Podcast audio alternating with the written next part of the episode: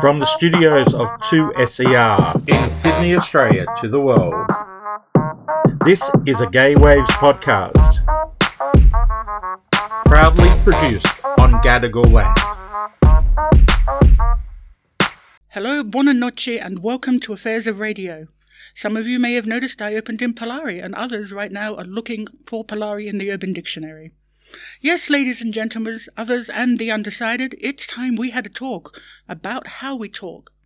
Words and language that were used in the past simply cannot be used today. The times, well, they are a changin', and the spoke now be woke. A warning this will contain words that will offend some people. If you're one of those people, please tune out now, make a nice cup of tea. Tonight I'm going to be talking tranny. If anyone is offended, please email us at Gaywaves. We do value your feedback and we hope to carry the story on further. But for now, this is just one side, an opening interview, and there is so much more to explore. Tranny is a term that's been used for decades. In 1996, we had the Tranny Pride Ball, the Tranny Pride Float, and the Mardi Gras parades. In 97, it was a Tranny Planet Float. We came together, transvestites, transsexuals, and everything in between, part of the proud rainbow flag. For most people, they only started knowing the word tranny through things like RuPaul's Drag Race. Well, in Australia at least. And, of course, tranny bingo. This has brought a very divisive rift in our community. Who is a tranny? Who can use the word? Is it a hate speech or is it a pride word? Tonight, I'm talking with the delightful Miss Verushka Darling, one of the earliest ball bearers of the original Tranny Bingo, now known as Gender Bender Bingo. Well, hello there, Miss Verushka, and welcome to Gay Waves. Hello! I'm very excited to be here. Good to see you and hear you. And hear you. We are disembodied voices at the moment, which is probably mm. best that we're disembodied given the topic. Absolutely. No one will recognize my voice on the street. so, just to understand a little bit of the history yes, of the word yes, and yourself, yes. how long have you been around the scene? When did you begin? Well, I began a long time ago, although I like to say I began very young. because people try and date me, which is always very vicious of them. But no, I came out on the scene in the early 90s, essentially and then started working professionally, you know, as a, a drag artist and performer in the mid 90s. And so mm-hmm. I've been around since then. And what was the community like back then? Um, the community was a really incredibly inclusive, embracing community. Um, we were all one, so it was, uh, you know, it's really interesting. I try and I try and explain that now, you know, in modern times, we try and be incredibly inclusive in, in our language and how we, you know, refer to each other's, mm-hmm. uh, in in you know to each other. But we seem to do that with micro identities, which I find quite exclusive often because they mm. you know segregate people from one another back then we had tribes but we were all under the you know the big you know umbrella term of gay or queer or whatever you chose to use it and we just accept each other you mm-hmm. know thusly so it was really embracing because back then it was us against the world i mean when i was at school and this this really seems to date me because kids today will have no understanding but it's not that long ago it's like when i was at high school it was still you know homosexuality was still a criminal you know activity so you were criminalized it wasn't decriminalized until you know across the full range you know of, of states in, in the country until I was in university. Mm-hmm. And then age of consent was not equalized around the country until much later than that. And then we had things like, you know, the homosexual panic law, which is still existent in some states, whereby, you know, someone killed you and they said, um, well, you know, they made a homosexual advance to me, then that basically negated the charge of murder. So we were really a community, us against the world. So we were all in it together. And we really were being murdered left, right, and center. We were being thrown off the cliffs at Bondi. I mean, I got, I thought it was really funny when, you know, in ASBS started doing this, this secret, unknown history. And it's like, well, we all knew about it. We all knew about it. We all knew what was happening. We all had ideas about who was doing it. And it was very, very present in our mind. And, you know, we were being killed, we were being murdered, we were being fired, we were being excluded, we were being, you know, criminalized. And then, of course, we also had the scourge of, you know, HIV, which was in the height of the epidemic. Mm-hmm. So it really felt like it was us against the world because it really was. And we were all in it together, you know, boots and all zips and all buckles and all. So it was pride back then. Well, it was pride because you know it wasn't it wasn't just you know a you know amorphous, nice, fuzzy feeling. It was we're surviving. You know, we're hmm. here. We are going to establish our right to be here, and the fact that we are doing that is you know, it puts our lives in danger, very much in danger, you know, literally walking down the street. You couldn't, and it's going to be very hard for some people to realize in the modern community, but literally, the Golden Mile is not what it was on, you know, the TV drama. It wasn't King's Cross, it was actually Oxford Street. And it was Oxford Street from Hyde Park until about Victoria Barracks hmm. essentially. And by Victoria Barracks, I mean the army barracks, because there used to be another barracks on Oxford Street. And so, in that strip, you were safe. And it hmm. was a golden mile because all of the businesses were, you know, gay and lesbian owned. You know, you could basically live, play, socialize, and never encounter a straight person because, you know, that was our little, you know, one of our ghettos. So it was our ghetto in the inner east as opposed to our ghetto in the inner west of Newtown and Erskineville. And so, literally, on Oxford Street, you could hold hands, you could be yourself. But the moment you left it was the moment you broke hands, the moment you just, you know, had to become very aware, you know, hyper aware and of what was going on around you because you could literally be bashed, murdered, killed, and the police were either not doing anything about it or participating in it back then. Because of other nasty words like queer, faggot, dyke. Absolutely, absolutely. But I have to say it's quite funny. Although queer is it's now it's like an umbrella term Hmm. um, used for everyone who doesn't feel like they can use the word gay for whatever reason. I tend to think internally homophobic reasons. but um, we didn't like that word, but we embraced it because back then I think we had a lot more of a punk you know, ideology. We were, it doesn't mean that we're walking around with safety pins around our noses or, you know, with um, mohawks on. I know you were. I was. And I occasionally was too. But that, that that's not what I mean. It, it was more of a, you know, uh, if I may use an expletive, an F you, you know, to world and society because we were just saying we are what we are. And we also embraced things like, you know, a slow words that we use. So, you know, the F words, which we're no longer allowed to use is what we would embrace. The P word, you know, we, we used to embrace as well. And there were words of power. So we took the power back from the people who were using it against us and we used it for ourselves. And we used those words as pride words, not just slow words. But like I said, that was a kind of a different feeling. And I think that, you know, when you come, when you're born in fire, you use fire. You, you know what I mean? So those kind of words didn't hurt us. We used it to, you know, empower us. Hmm, And just to point out again, I am saying the words in full, so if you are offended, I do apologize, but this is part of the story today. If you're not comfortable with them, then obviously the Miss Verushka Darling, for example, is using the letters. I will use the words in full. Sure, sure, sure, Yeah. sure. And if, if you don't know what those words are, I'm happy to uh, explain. but it's just that we get so much flack. I mean, I've been in a gay bar and I used one of these, you know, on stage, one of these gay, you know, former slurs, but you know, words that we we reclaim. And I was told that I was not allowed to use it because I, you know, this is a safe space. And I'm like, I am this word. This mm-hmm. is a bar that this word describes. we are all this word. Why mm-hmm. can't I use it? Why is that making people feel triggered? You know, when I, I'm not triggered by it at all. I think it's it's a fabulous word. I love it. Let's do some more triggering. Okay. Tranny bingo. Yes. That's been around since, I believe, the early 2000s. Yes. I Started so, by yes. yourself and some other lovely No, it wasn't actually started by Oh, me. It was no? started by um, another queen, but I joined later. Oh, but I've been with it for like well over a decade now. Oh. Yes. There you go. Yes. So, how did it get its name?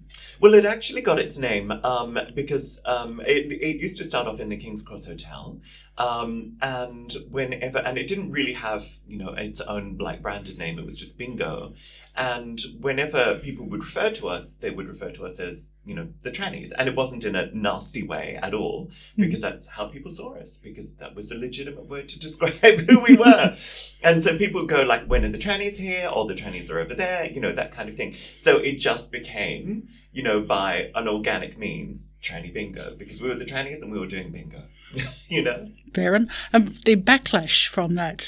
You were tranny bingo for, I think, 15, 16 years before there was a backlash. Yeah, absolutely, because there was, because it wasn't a problematic word until it became a problematic word. So, what do you think made it a problematic word?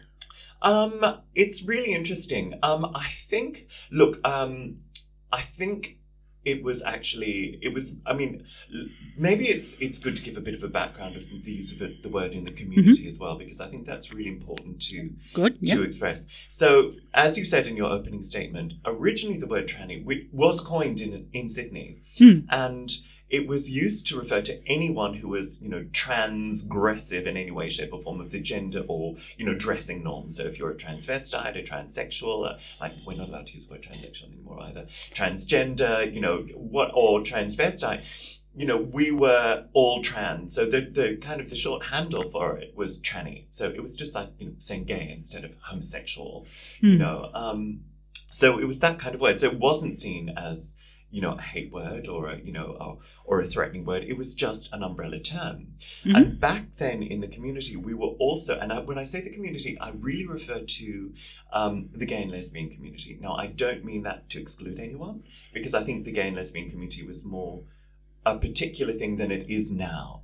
So for example there was a gay and lesbian community. It was, you know, built around primarily gay-owned venues or gay and lesbian-owned venues, at which everyone who was not straight really gravitated and formed a community. So back then, um, you know, the drag scene in particular was really inclusive. It was more inclusive than it is now. Um, and so when you came out, all of your performers, your fellow performers, were right across the gender spectrum. So often people would start becoming, you know, drag queens as a way of expressing who they were. And then they might decide that, well, actually, maybe I'm not drag, I might be trans. Similarly, there were people who thought maybe I would trans and I feel safer within a drag world, you know, performing with, the, you know, in a drag show. And then you go, well, actually, maybe I'm not trans, I'm a drag, you know. Hmm. And so all of that worked together. So we were all of this kind of like this big, we we're like a salad, a great big, delicious gender salad. And we we're all in it together. Whereas now we seem to be a deconstructed salad. You know what I mean? So rather than having the bowl where everything is tossed together and, and forms a harmonious whole, we tend to break it down into the individual elements. So we might just have the tomato on the side over here. We've got the radicchio over here. And then we'll break down our, cum- our cucumbers into their varying parts. Here's our telegraph. Here's our Lebanese, you know. So we were, uh, you know, a lot more mixed. It was a big melange of, of gender expression. And I think what happened is that, and, and what's interesting is that as, you know, drag and also um, trans issues became more and more highlighted, um, I think there was a natural um, kind of like push from the trans community in particular to assert themselves quite naturally, quite naturally, and to be more visible and to separate themselves from the drag world. Um, and I know that there was a particular time, you know, as a little side, side kind of like um, you know, exploration, when it was actually looked down on to be a drag performer, like in a drag show, because in the trans world that was seen as politically incorrect because you're putting offering yourself up as a spectacle, like freak show or what have you. Similarly, you know, a lot of us in well, I wasn't in the sex working community. That I'm not saying that as a shame thing because I don't care what you do. You know, if you you want to do it, you embrace it, and that's who you are. Good for you. More power to you. but it's like also within the, the sex working world, drag queens and trans people were really, you know, homogenized as well. It's like people, like the customers didn't really didn't, you know, differentiate whether you're a drag queen or if you were, you know, you were trans. You were hmm. all part of a spectrum of desire for them, you know. So it's like, you know, the drag queens sometimes after a show would go down and work the streets with the girls, or they'd go to, you know, the, the brothels and work there. But then, of course, that when opportunities opened up for trans people because very you know in the early days really your only opportunities if you're transitioning were going to be shows or sex work Hmm. so when opportunities opened up and i say that you know there were exceptions of course because if you really did pass and maybe you you know you were able to to do so then people wouldn't question so you you could have other opportunities. But really for for many people it was performance and or sex work. Mhm. but then as opportunities opened up as people you know asserted their right to be you know in the broader community as you know people didn't want to do you know show and performance work that was really looked down on. So i think then there was a, a separation that happened now you also need to consider that in um, you know the the trans world um, you're not necessarily having something in common with gay people you know in the past when that was your safe space to go to Mhm. um, because you know if you went into a straight bar dressed you know ostensibly to the rest of the world cross-dressed um, then you know you were putting yourself in danger. Mhm. So you would go to a gay venue where it was completely, you know, ex, you know, a- acceptable for you to do that, and that was fine. But being trans is not the same thing as being gay. So if you're um, uh, like a you, if you're born male, for example, in the suburbs, and and I'm look, I'm just going to paint a really, you know, really broad and basic sketch here, just to Mhm. you know to illustrate a point. So if you were born in, you know, as, as like assigned male at birth, um, in the suburbs, and really you felt like you were a suburban heterosexual, hopefully housewife, or with you know a career, you know, with a career. I'm not I'm not using that as a pejorative in any way, shape, or form. Then what do you have in common with you know the gay world? So and quite understand understandably, because you know sexuality and gender or sexuality and sex and you know are not necessarily tied together of course there are Mm, intersections of, course. all of that so you know so you have people who because of awareness you know through the gay movement but also through you know um you know through the for you know expressions of gender and representations of gender um you know were feeling that they were more comfortable to, to be able to be themselves in situations that were not within the gay and lesbian community. So you kind of look at separating those things out. And I think that for some people, especially outside, like those trans people outside of the gay, well, they didn't have that connection with the word within the context that we used it.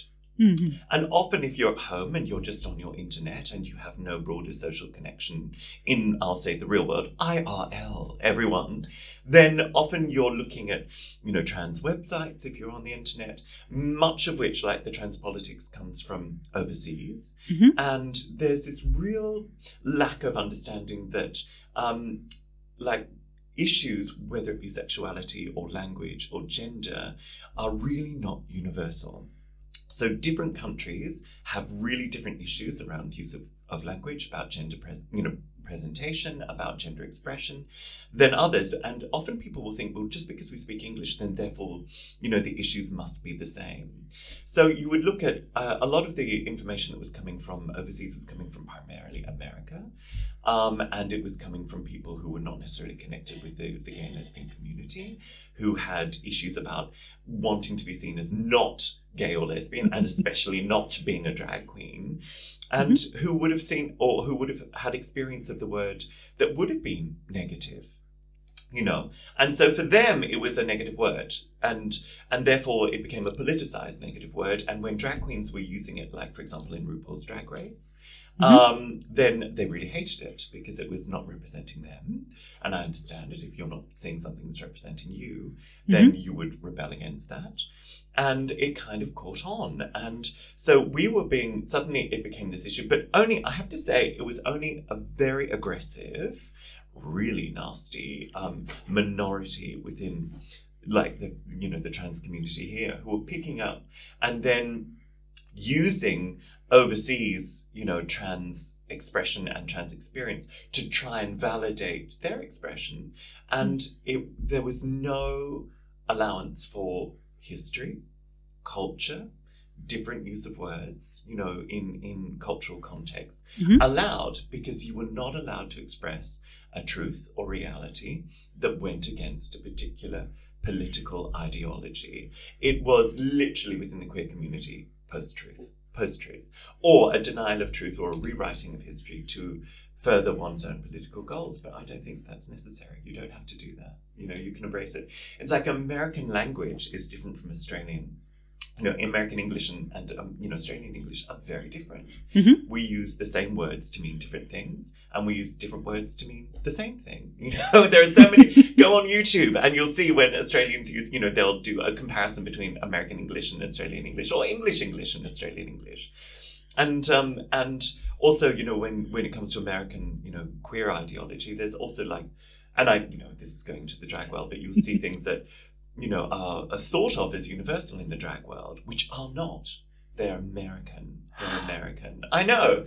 And we have our own drag culture. We have our own language. We Polari, or we hmm. used to Polari, which Americans do not have. You know, they have their very own, you know, often culturally and ethnically based languages. And so there's that disconnect, but there's there's not an understanding or a will to understand the complexity of that because nuance is not allowed in the new political reality. Essentially, you're not allowed to have shades of grey. And let's face it, gender and sexuality is all about the grey. Can you tell me if there was any backlash from the RuPaul show? Yeah, I think people really aggressively started targeting, you know, that word. And like I said, it was a, it was a minority of people, but they were really like there was a pile-on, and there was no understanding of, you know, the exception, uh, you know, the, the nuance or the history. And we got so much grief. There was an absolute pile-on, and it was really aggressive. In fact, we were being threatened with violence, and there was um, a trans website, you know, where for a trans community forum where it was being advocated that people came in and assaulted us. And so we had to go and speak to the Anti Violence Project to register it because we're like, this is just us you know, using a word that we've always used for ourselves in a non hateful uh, uh, way, mm-hmm. given that all of the people who worked for us were across the gender spectrum. So, mm-hmm. you know, we had trans people, we had people who identify as non binary, as trans feminine, as, you know, the so called cisgender. And so the whole thing, and yet we were being threatened with violence because of the use of the word. And it was like all of a sudden, all at once, really vicious. And I was sitting at um, a gay bar with um, some of the legendary trans women from Les Girls and I remember one, and I won't identify her because it's not, not fair to do so, but one of the most iconic ones. And she just sat there and said, Verushka, I had no idea that mm. the T word, I'm just going to use the abbreviation, use the letter, was even a hate word. And I was like, well, it wasn't until now.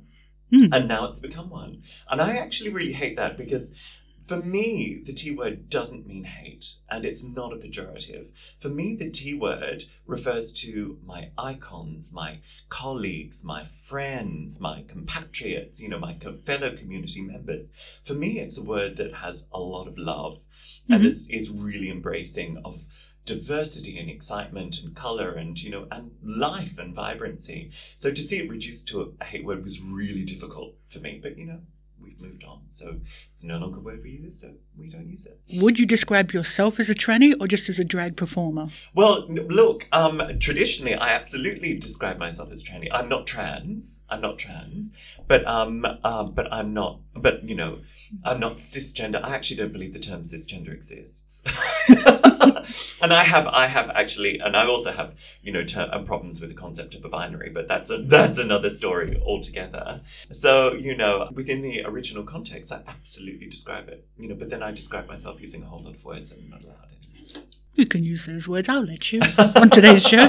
Thanks, darling. That's very generous. So, where can we catch your current show? Um, well, you can catch me all over the place. I mean, Gender Bender Bingo still happens, of course, and it mm-hmm. happens mm-hmm. all, well, less places than it used to because of the coronavirus. Um, and similarly, you know, I pop up here, there, and everywhere, um, but less places because of, you know, um, coronavirus. But you know, if you'd like to come and see, you can see me at the Oxford Hotel. That's my one regular gig at the moment, and the occasional gender bender bingo. But hopefully, once the vaccine roll rollout happens, and once we're able to, you know, mingle as we used to, more, you know, our work will open up again. Thank you. You've been delightful, Miss Verushka. Oh no, you know, you're welcome. You're welcome. Thank you. If I have other questions, I'm definitely dragging you back in. Please do. Feel free. I love to be dragged, but in the positive term of that sense, there's not a, how it's come to mean. There's a bad term. yes, there is. To be dragged is basically to be like ripped to shreds. To so if you drag someone, you basically you know tear them shreds. So, oh. but that's an American term again. There you go. I wonder how long that will take before it hits Australia. No, it's hit Australia. Uh, oh, it that's has. Why, that's why I just I have clarified. been out. I have been out of the yeah. loop too long. It normally comes from like dragged to filth is the full expression. So yes, but now it's just like she got dragged or he got dragged or whatever. Oh dear, dear, dear. What is the world coming to? Well, look, you know, language is a constant evolution. It's a constant evolution, and I think it's allowed to be. Uh, if I can just add this with, you know, you're allowed mm-hmm. to evolve language. You know, so if a term that we used in the past is no longer to be used in the future, that is absolutely fine. But it shouldn't become a hate word. No, well, you know, um, no, and it shouldn't be like the history of its use mm. shouldn't be denied in the mm. process. You can go, well, this word we used in the past, and we were happy to use it, but language has evolved, and now we use other words, and we don't tend to use that word, and that is fine. Mm. But stop cancelling, you know, and stop denying history, because when you deny history, you deny yourself. Absolutely. And at this point, people, if you are still listening, I am sorry again for anyone who was offended by the words of the use tranny, queer, poof, I think I said faggot. Anyone who's offended by that, please do write into the Gay Waves email. We will be exploring this further on. Sometimes the intent behind words should be questioned and examined. People do need to be held accountable for the words they use and the context they use them. But the rules of political correctness by which you aren't allowed to use them are becoming so confusing that we need to be relying on more common sense than Facebook. Taking people's lives into consideration and the purposes behind words, Tranny Bingo was a game. People's lives are not a game. Thank you. Good night. Hi, Mark Haddon here, producer of Gay Waves. If you enjoyed this podcast, please rate the episode and subscribe to the channel. You can also get in touch with us. Our email address is gaywaves at 2ser.com. Find us on all social media channels. Just search Gay Waves. Thanks for listening.